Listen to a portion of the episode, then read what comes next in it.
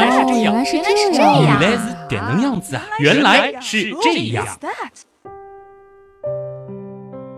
欢迎来到原来是这样，各位好，我是旭东。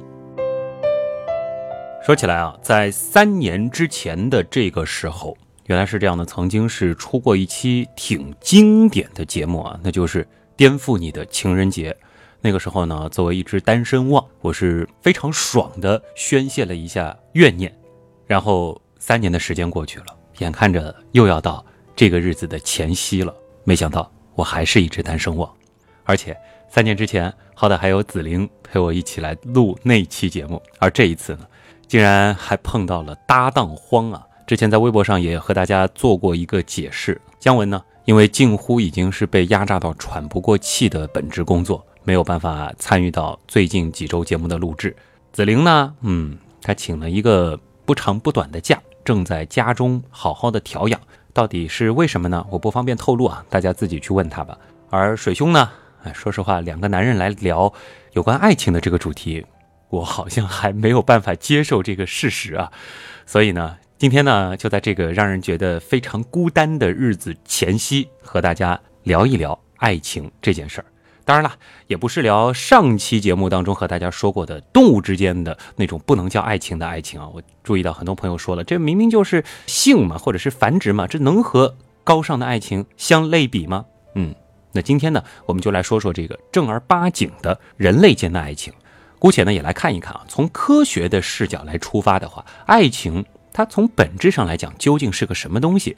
顺便呢，仅以本期节目献给即将到来的二月十四号。爱情呢，曾经是人们眼里最神秘而深远的事物啊！这只要是电影，你找不到很好的立意，你扯上一点跟爱情有关的事情，烘托一下这样的一个主题，哎，立马层次就上去了。的确，诗人、歌者、贤哲，又包括工匠等等，他们其实都用不同风格的语言叙述和赞美爱情。爱情实在是太美好了，它又非常的纯粹，所有的人呢又希望它恒久远。但是爱情。究竟是什么呢？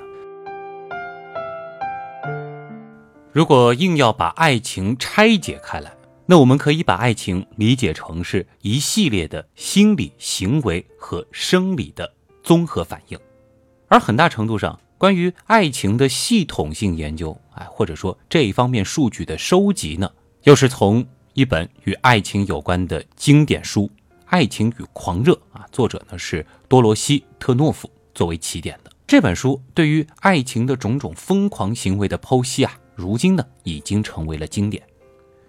特诺夫呢当时是设计了大约两百条关于爱情的命题，并且是要求四百名男女用是或否来进行判断。当然呢，还有另外的几百位参与者是回答了这份问卷的后续版本。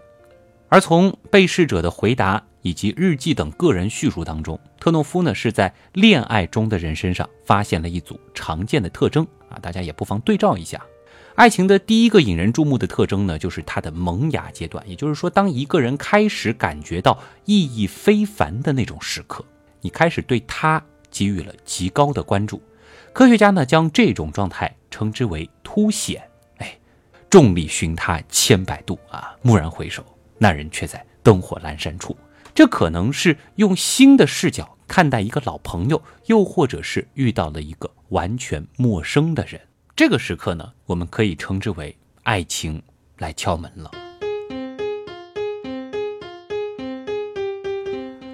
在这之后呢，爱情就会按照一个特征模式去发展。首先呢，就是侵入式思想，关于爱侣的思绪开始侵占你的头脑，他的话回响在你的耳畔，他的笑容浮现在你的眼前。当你想起了某一句对话，又或者是一个特别的瞬间，一条暗示啊，你就会沉醉其中。你们共处的每一个微小的瞬间，似乎都有了重量，让你久久回味。最初呢，这些挥之不去的梦幻可能会不定时的出现，但是对于很多人来说，随着感情的加深，他们会花上全天的百分之八十五甚至百分之一百的时间，专注的去想着同一个人。实际上呢，随着这种痴迷的产生，恋人啊。也就部分失去了在其他事物上集中注意力的能力，比如说日常事务、工作或者是学业。哎，这也就是为什么不建议早恋的原因。这个时候的人们呢，会变得很容易分心，他们甚至还会开始关注心上人那些最琐碎的细节，并且将这些细节放大。而这个过程呢，哎，叫做具象。具象呢，不同于理想化啊，因为即使是痴心的恋人，也依然能够注意到自己所爱的对象的弱点的。实际上呢，在特诺夫的被试者当中，大多数人都能够罗列出心上人的缺陷。但是他们只是将这些缺陷置之不理，或者说服自己这些缺点是独特而迷人的啊！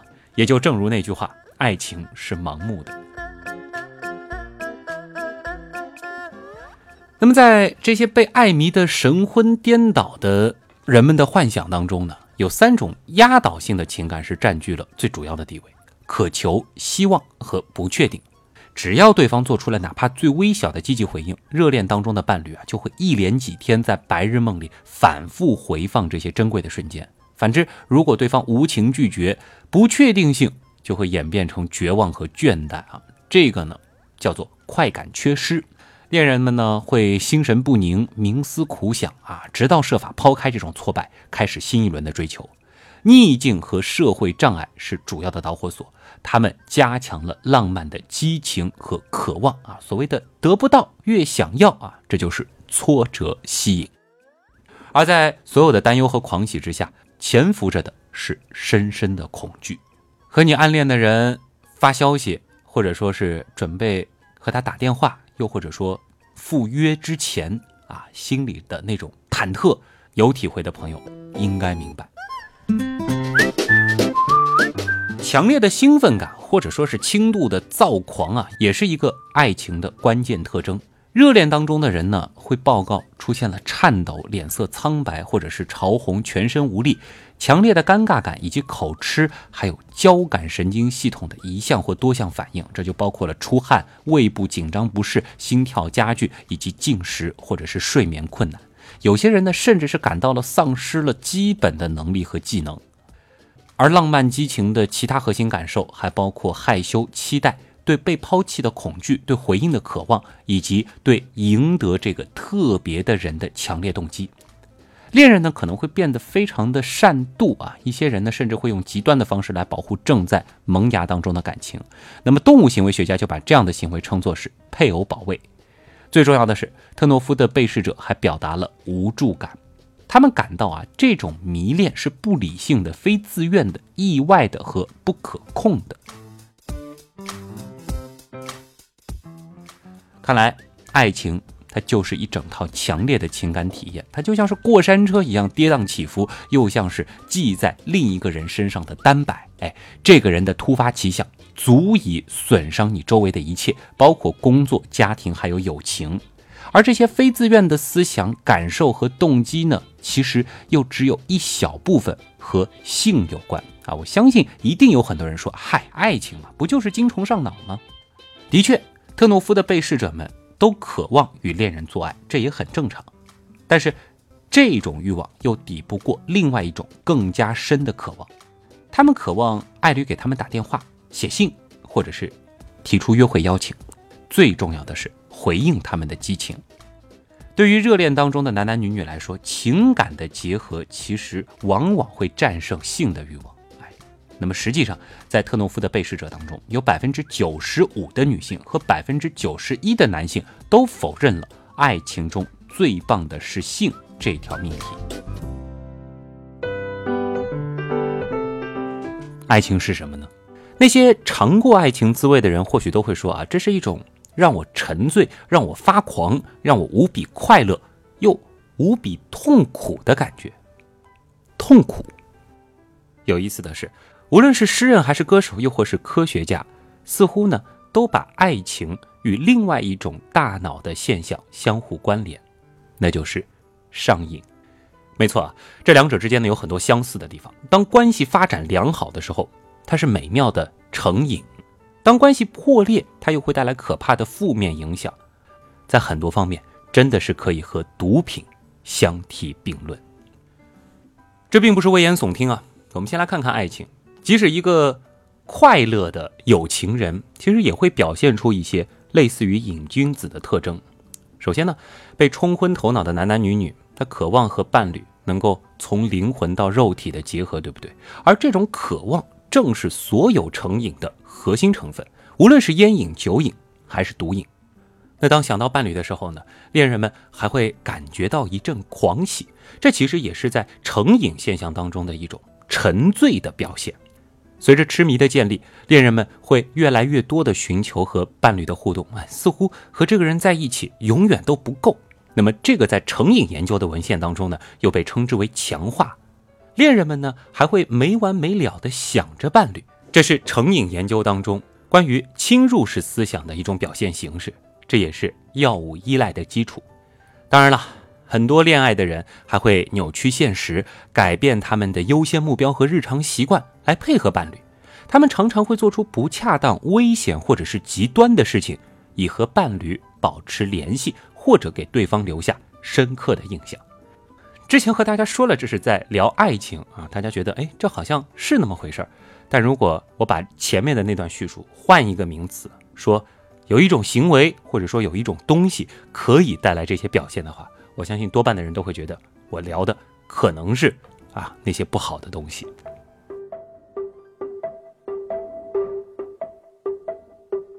爱情带来的代价其实很大，甚至一个人的性格也可能会发生变化。这个呢，从成瘾研究的角度来说，叫情感障碍。而实际上，许多爱的神魂颠倒的人都心甘情愿地为心上人做出牺牲。甚至是献出生命，正如一些瘾君子无法获得毒品的时候就会感到痛苦，人们被迫与恋人分开的时候呢，也会感受到分离焦虑，对不对？没错，瘾君子或者是抽烟的人，又或者是酗酒者，他们在没有办法获得他们想要的这种东西的时候，就会感到痛苦。这和人被迫和热恋的人分开时感受到的那种焦虑。非常的相似，当然了，遇到了最坏的情况，那就是被恋人抛弃的时候，麻烦才真正开始。大多数被抛弃的男女呢，都会表现出和戒断反应非常类似的特征，包括抗议、无理由的哭泣、倦怠、焦虑、睡眠障碍。哎，这其中包括了睡得过多或者是过少，又或者胃口减退、容易被激怒以及慢性寂寞。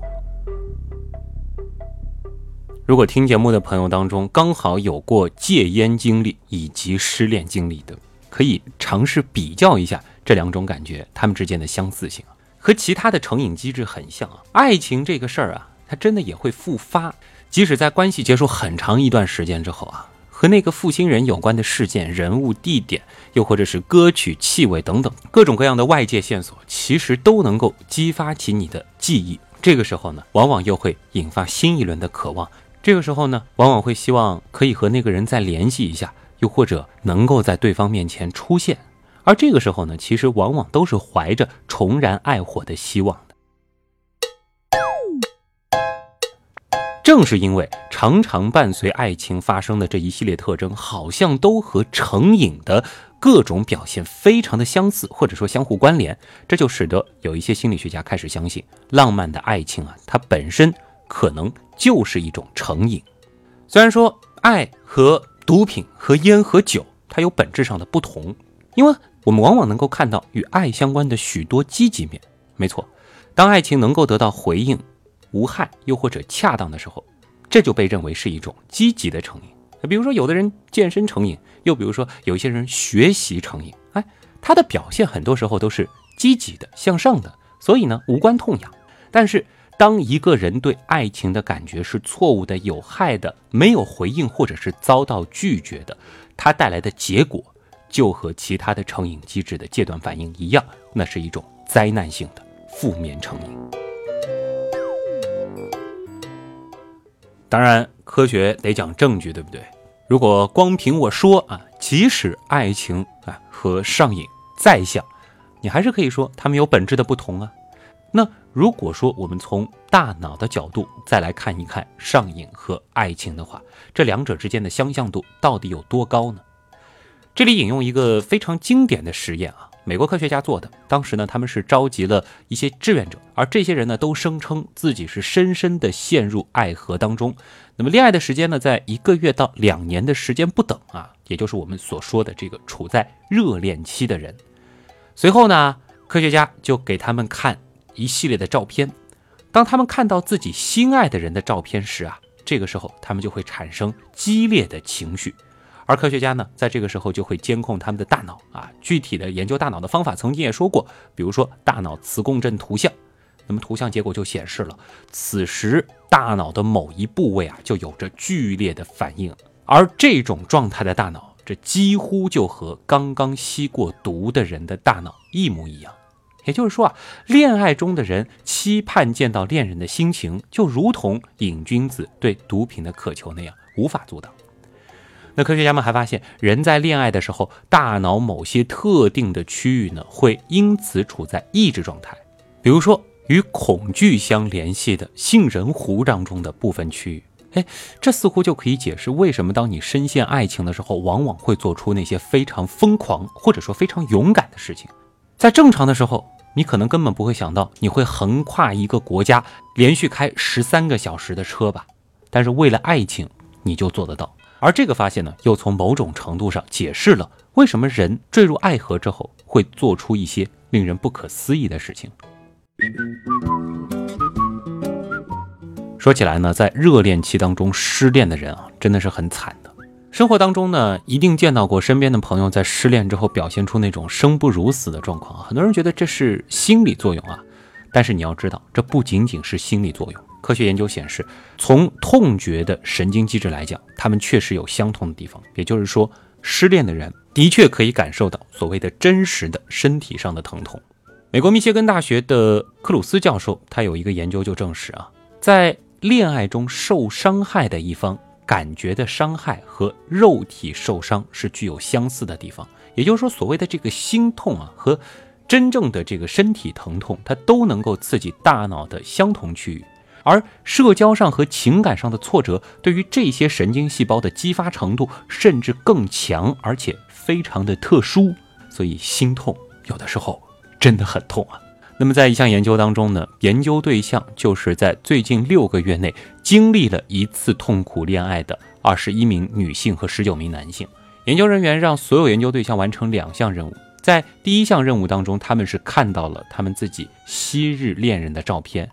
这个时候呢，就显示出了明显的精神上的痛苦，而研究人员呢，其实也可以通过核磁共振检测到与这些情感变化相对应的波谱。那么在另一项研究当中呢，研究人员通过对参与者左手臂护腕上的热刺激，使他们感觉到疼痛。进一步的研究就发现，这两项试验产生的波谱的大脑区域是相同的。那其实这项研究也就说明了失恋的伤害和身体的伤害。是一样的。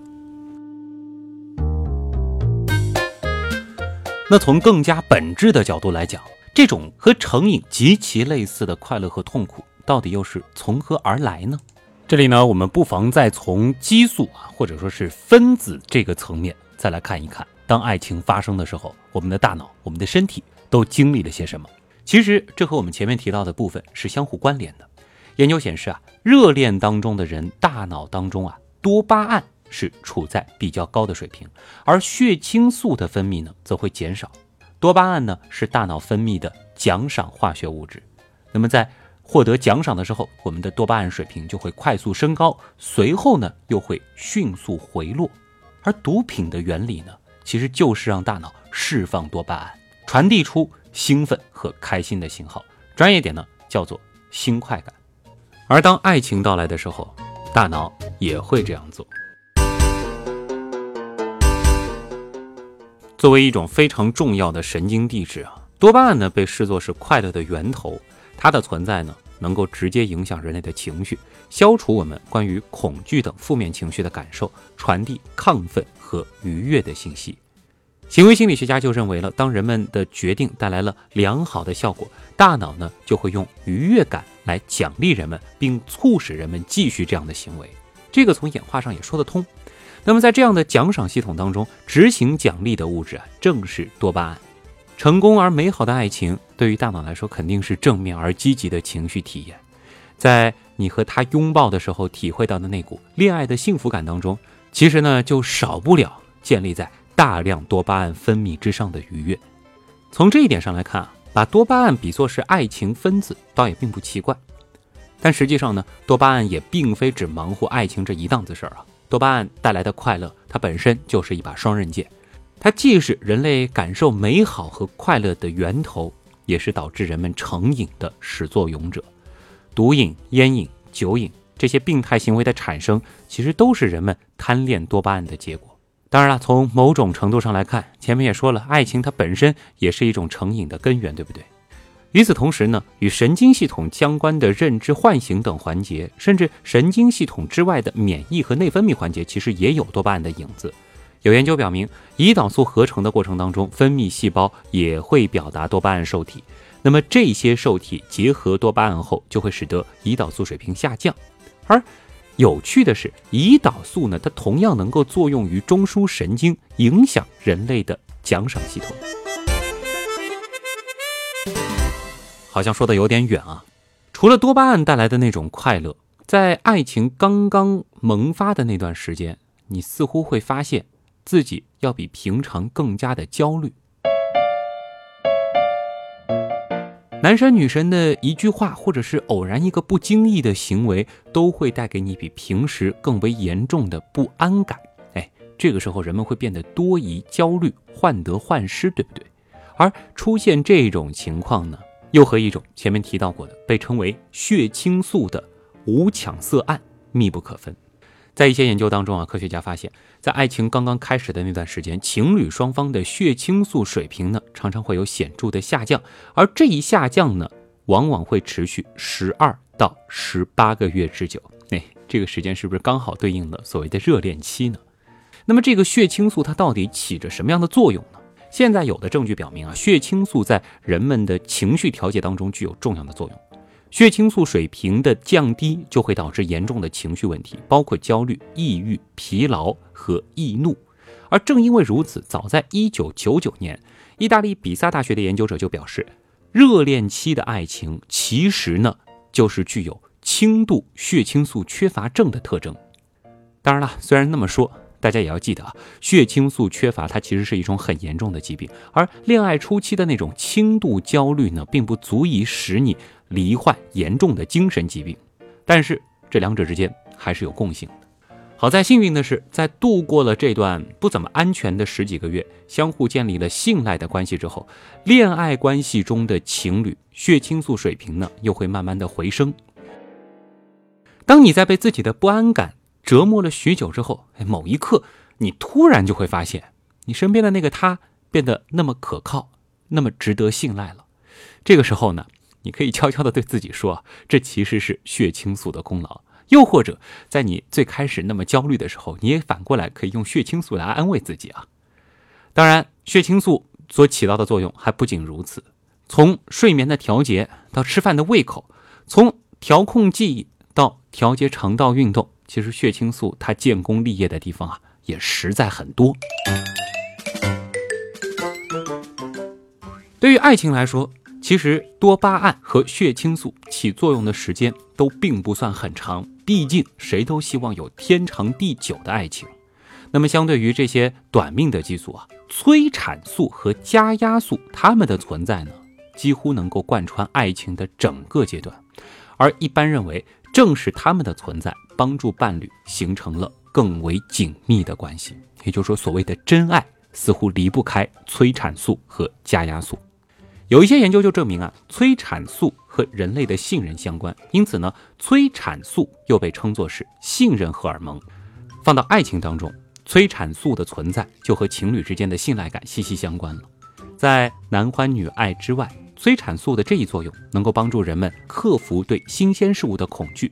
所以呢，一定程度上啊，就可以帮助那些罹患恐新症的人群啊，新旧的心。不过，尽管催产素在大多数情况下扮演着让人愉快的角色，但是过犹不及啊。也有研究结果提示，催产素的过度分泌和恋爱当中的暴力行为又有相关性。当然了，在爱情之外，催产素和加压素呢，也都有着自己的本职工作。顾名思义啊。催产素的主要功能呢，是促进女性生产时子宫颈的扩张和子宫收缩，同时呢，它也具有促进女性泌乳的功能。那么加压素又有另外一个名字，叫抗利尿激素。而从这个名字出发，你又会知道它的另外一个功能，它能够有效的经由肾脏来调节血压，保证心血管系统的稳定运行。大名鼎鼎的神经生长因子 NGF 在人们的神经系统当中是发挥着不可替代的作用。比如说，它会促进神经元的生长发育，保护神经元不受损害。在神经损伤当中呢，也会发挥保护和修复的作用。而作为神经元发育的营养，哎，甚至有研究证明，在神经系统以外，神经生长因子呢还能够参与免疫系统的功能。那么强大的因子，在爱情这件事上，自然也会掺和一脚。研究表明啊，在热恋初期，神经生长因子的分泌量也会急剧上升。它的存在呢，会促进其他与爱情有关的因子，比如说前面提到的催产素的分泌。而在恋爱开始十二到二十四个月之后，神经生长因子的浓度呢又会迅速降低。那么，二零零六年的时候呢，有一组意大利科学家就发现了神经生长因子在恋爱早期的分泌特征，据此推断它与人类的爱情相关。一经报道呢，这个爱情分子的名号啊就扣在了神经生长因子的头上，甚至呢很多报道就依据它的浓度变化声称。热恋仅有一年啊，十二到二十四个月。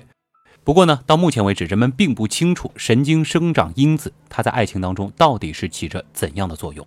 所以呢，甚至有些学者认为，它可能只是恋爱情绪的一种副产物，还需要进一步的研究才能够揭开这个来去如风的分子的神秘面纱。还有一种激素，健身的人非常的熟悉，睾酮。当然，这里要澄清一个事实啊，并不是只有男性的睾丸才能够分泌这种激素，女性的卵巢呢同样能够分泌一定量的睾酮。那么和上述所有激素不同的一点是，在热恋当中的男性和女性当中啊，睾酮的分泌呢会呈现出不同的趋势。在恋爱的初期啊，通常呢是指相爱一到两年这样子的一个时间。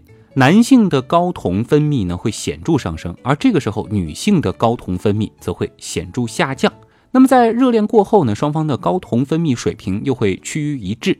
哎，这也许能够解释为什么在恋爱的初期，男性和女性对于性这件事情具有不同观点的原因了。把睾酮简单的和爱情所对等啊，有点不太理智。但是作为一种主要的男性激素。睾酮的分泌在男性第二性征的形成与维持当中的确是至关重要的。那与此同时呢，它与人们的社会行为也有关联。一般认为啊，睾酮在人们的攻击性以及婴儿的防御行为当中发挥着重要作用。还有一些研究显示，在人们的性亲昵行为中，睾酮呢也发挥着不小的作用。差不多三十多年前吧，有一本名为《爱的化学》的畅销书，不但让当时的那位作者名声大噪，而且呢，还衍生出了所谓的爱情巧克力理论。我记得原来是这样，曾经说巧克力的那一期当中也说过啊，这个当中呢，其实就提到了巧克力含有苯乙胺，而在那个年代呢，所谓的爱情分子几乎是直接和苯乙胺相等的。今天呢，不妨再来说一说啊。作为一种神经递质，苯乙胺呢，它确实能够促进多巴胺的分泌，让人们感受到更多的快乐。但是呢，作为食物里的一种成分，苯乙胺在被摄入之后啊，很快就会在单胺氧化酶 B 和乙醛脱氢酶的作用下代谢成苯乙酸。所以呢，吃巧克力带来的那种幸福的感觉，自然是没有办法和爱情带来的那种强烈刺激相提并论的啊。爱情当中用情太深，难免会有心理落差，所以苯乙胺太多，它同样也不是什么好事儿。研究发现啊，苯乙胺浓度过高呢，它就可能会造成脑区内活性氧含量的上升，这会导致与帕金森症患者遭受的神经损害类似的神经系统损伤。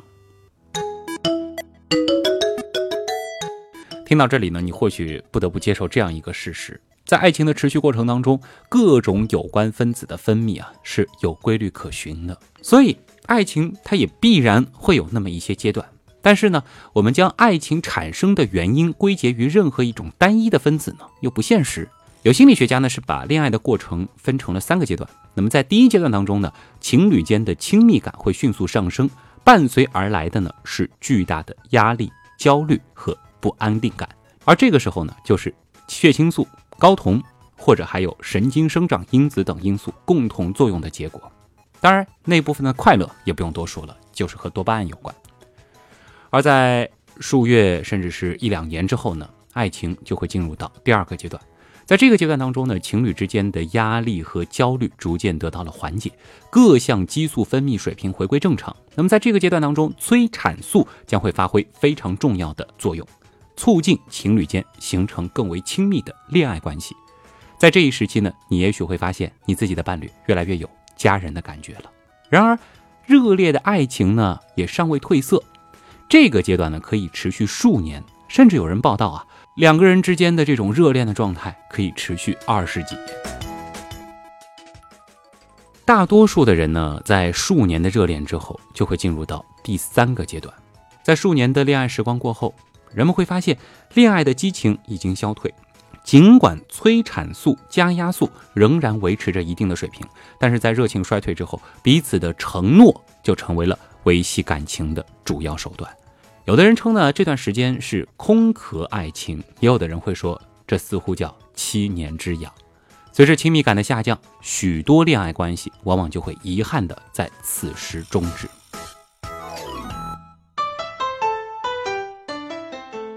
爱情是什么？如果真的要追根溯源的话，或许爱情的产生真的是可以追溯到咱们的祖先从树上爬下来的某个时刻。他们的关系发展出了一种节奏，与自然繁殖的周期同步。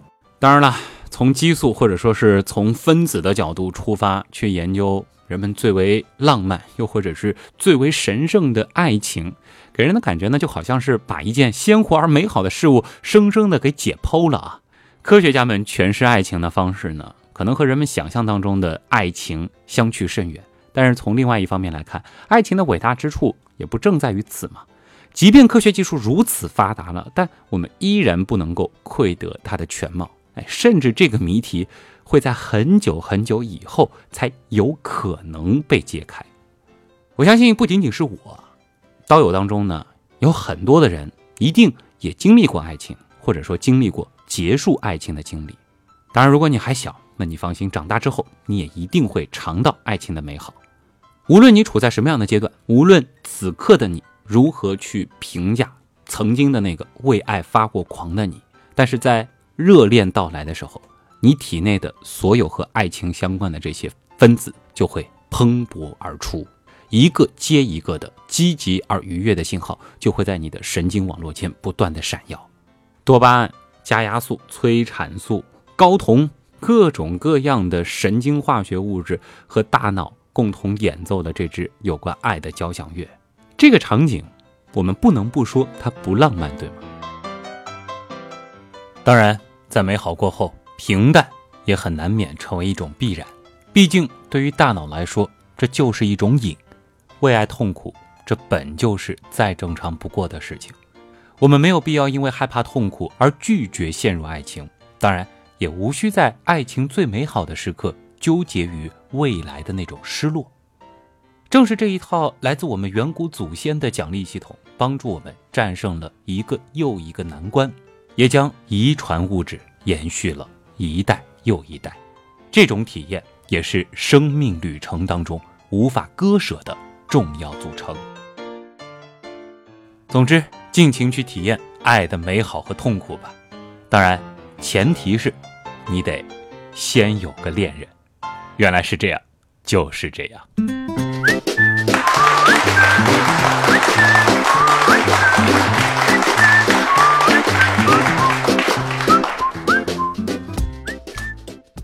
好了，从这个视角聊了一期爱情之后，你还愿意继续相信爱情吗？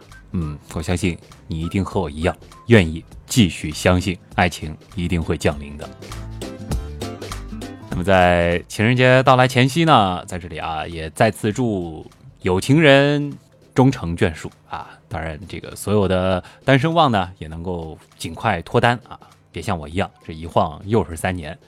呃，其他的话不多说了，因为今年的情人节之后呢，马上就是农历的新年了啊，所以呢，也提前给大家拜个早年。最近一段时间呢，包括我，包括紫菱、姜文、水兄啊，都在经历非常不容易的一段时期吧，更新有点不太稳定，在这里呢，也再次向大家表示抱歉。但是在我有能力和精力的这个情况下呢。原来是这样，也一定会继续的坚持下去的。只是不排除啊，在之后的一段时间，有可能会经常的出现这种有点孤独的，原来是这样的这种情况啊。那么也是希望大家能够理解和支持吧。每个人真的都很不容易啊。最后呢，再来打几个广告啊。首先呢，是关于原样周边的，因为马上春节了嘛，最近这个快递费真的是涨得飞起啊。再加上很多的这个快递小哥都已经回家了，所以呢，这个权衡之下，在整个的这个春节假期之前呢，呃，我们的这个周边啊，如果说你买了，那可能都得再等一段时间了，因为呢，会安排在节后再进行发货。这里呢，也先和大家说一声抱歉啊。另外呢，就是常规的几个案例了啊。如果说大家想要这个表达对旭东的这个慰问啊，或者说是表达对于我从这个角度来拆解爱情的愤怒呢，呃，也可以在新浪微博搜索一下旭东啊，旭日的旭，东是上面一个山，下面一个东。呃，百度贴吧、微信订阅号都是旭东刀科学啊。诶，这次一个人做啊，我连中间的这个微信订阅号的广告都懒得植入了啊。那当然呢，呃，这个订阅号当中呢，也会不定期的推送一些好玩的文章，以及猜词闯关，包括节目的 BGM 等等啊。这里呢，也感谢原样图文组和原样音乐组小伙伴们一直以来的坚持，不离不弃，谢谢你们。原样刀友会啊，这个温暖的大家庭，也欢迎大家继续的加入啊。天狼北极大脚织女。比邻开阳文曲啊，每一个群都很热闹，都很有趣。呃，大家挑一个自己比较喜欢的颜色，或者说是群名就可以了。那么都是两千人的大群啊，持续的开放当中。另外呢，也欢迎大家支持一下我和水兄所做的付费精品节目《天文原来是这样》，感谢各位的捧场。好了，以上就是这一期让大家久等的节目了啊！再次感谢通过各种方式支持和帮助过我们的朋友。节目的成长真的离不开大家的帮忙，我是旭东，咱们下期见。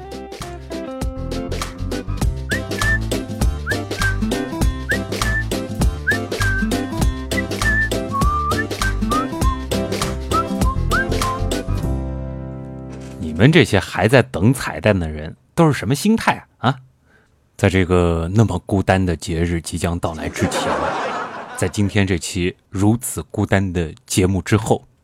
你真的还指望我在做那种很搞笑的菜单，让我的心情雪上加霜吗？好吧，你们赢了，情人节快乐。